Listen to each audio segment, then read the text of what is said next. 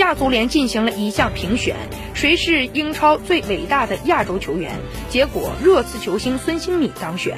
据悉，有几万名网友参加了本次投票，孙兴敏得票率为百分之三十三。阿曼门将阿里哈布西以百分之二十六的选票名列第三。此外，我国球员孙继海获得了百分之三的选票，排在十一人当中的第四位。孙兴敏在热刺二零一八到一九赛季进入欧冠决赛的过程当中，发挥了关键作用，赢得了俱乐部的年度最佳球员，并攻入二十球。孙继海是第一个在英超联赛当中进球的中国球员，他在二十岁之前两次获得中国联赛冠军。他第一次接触。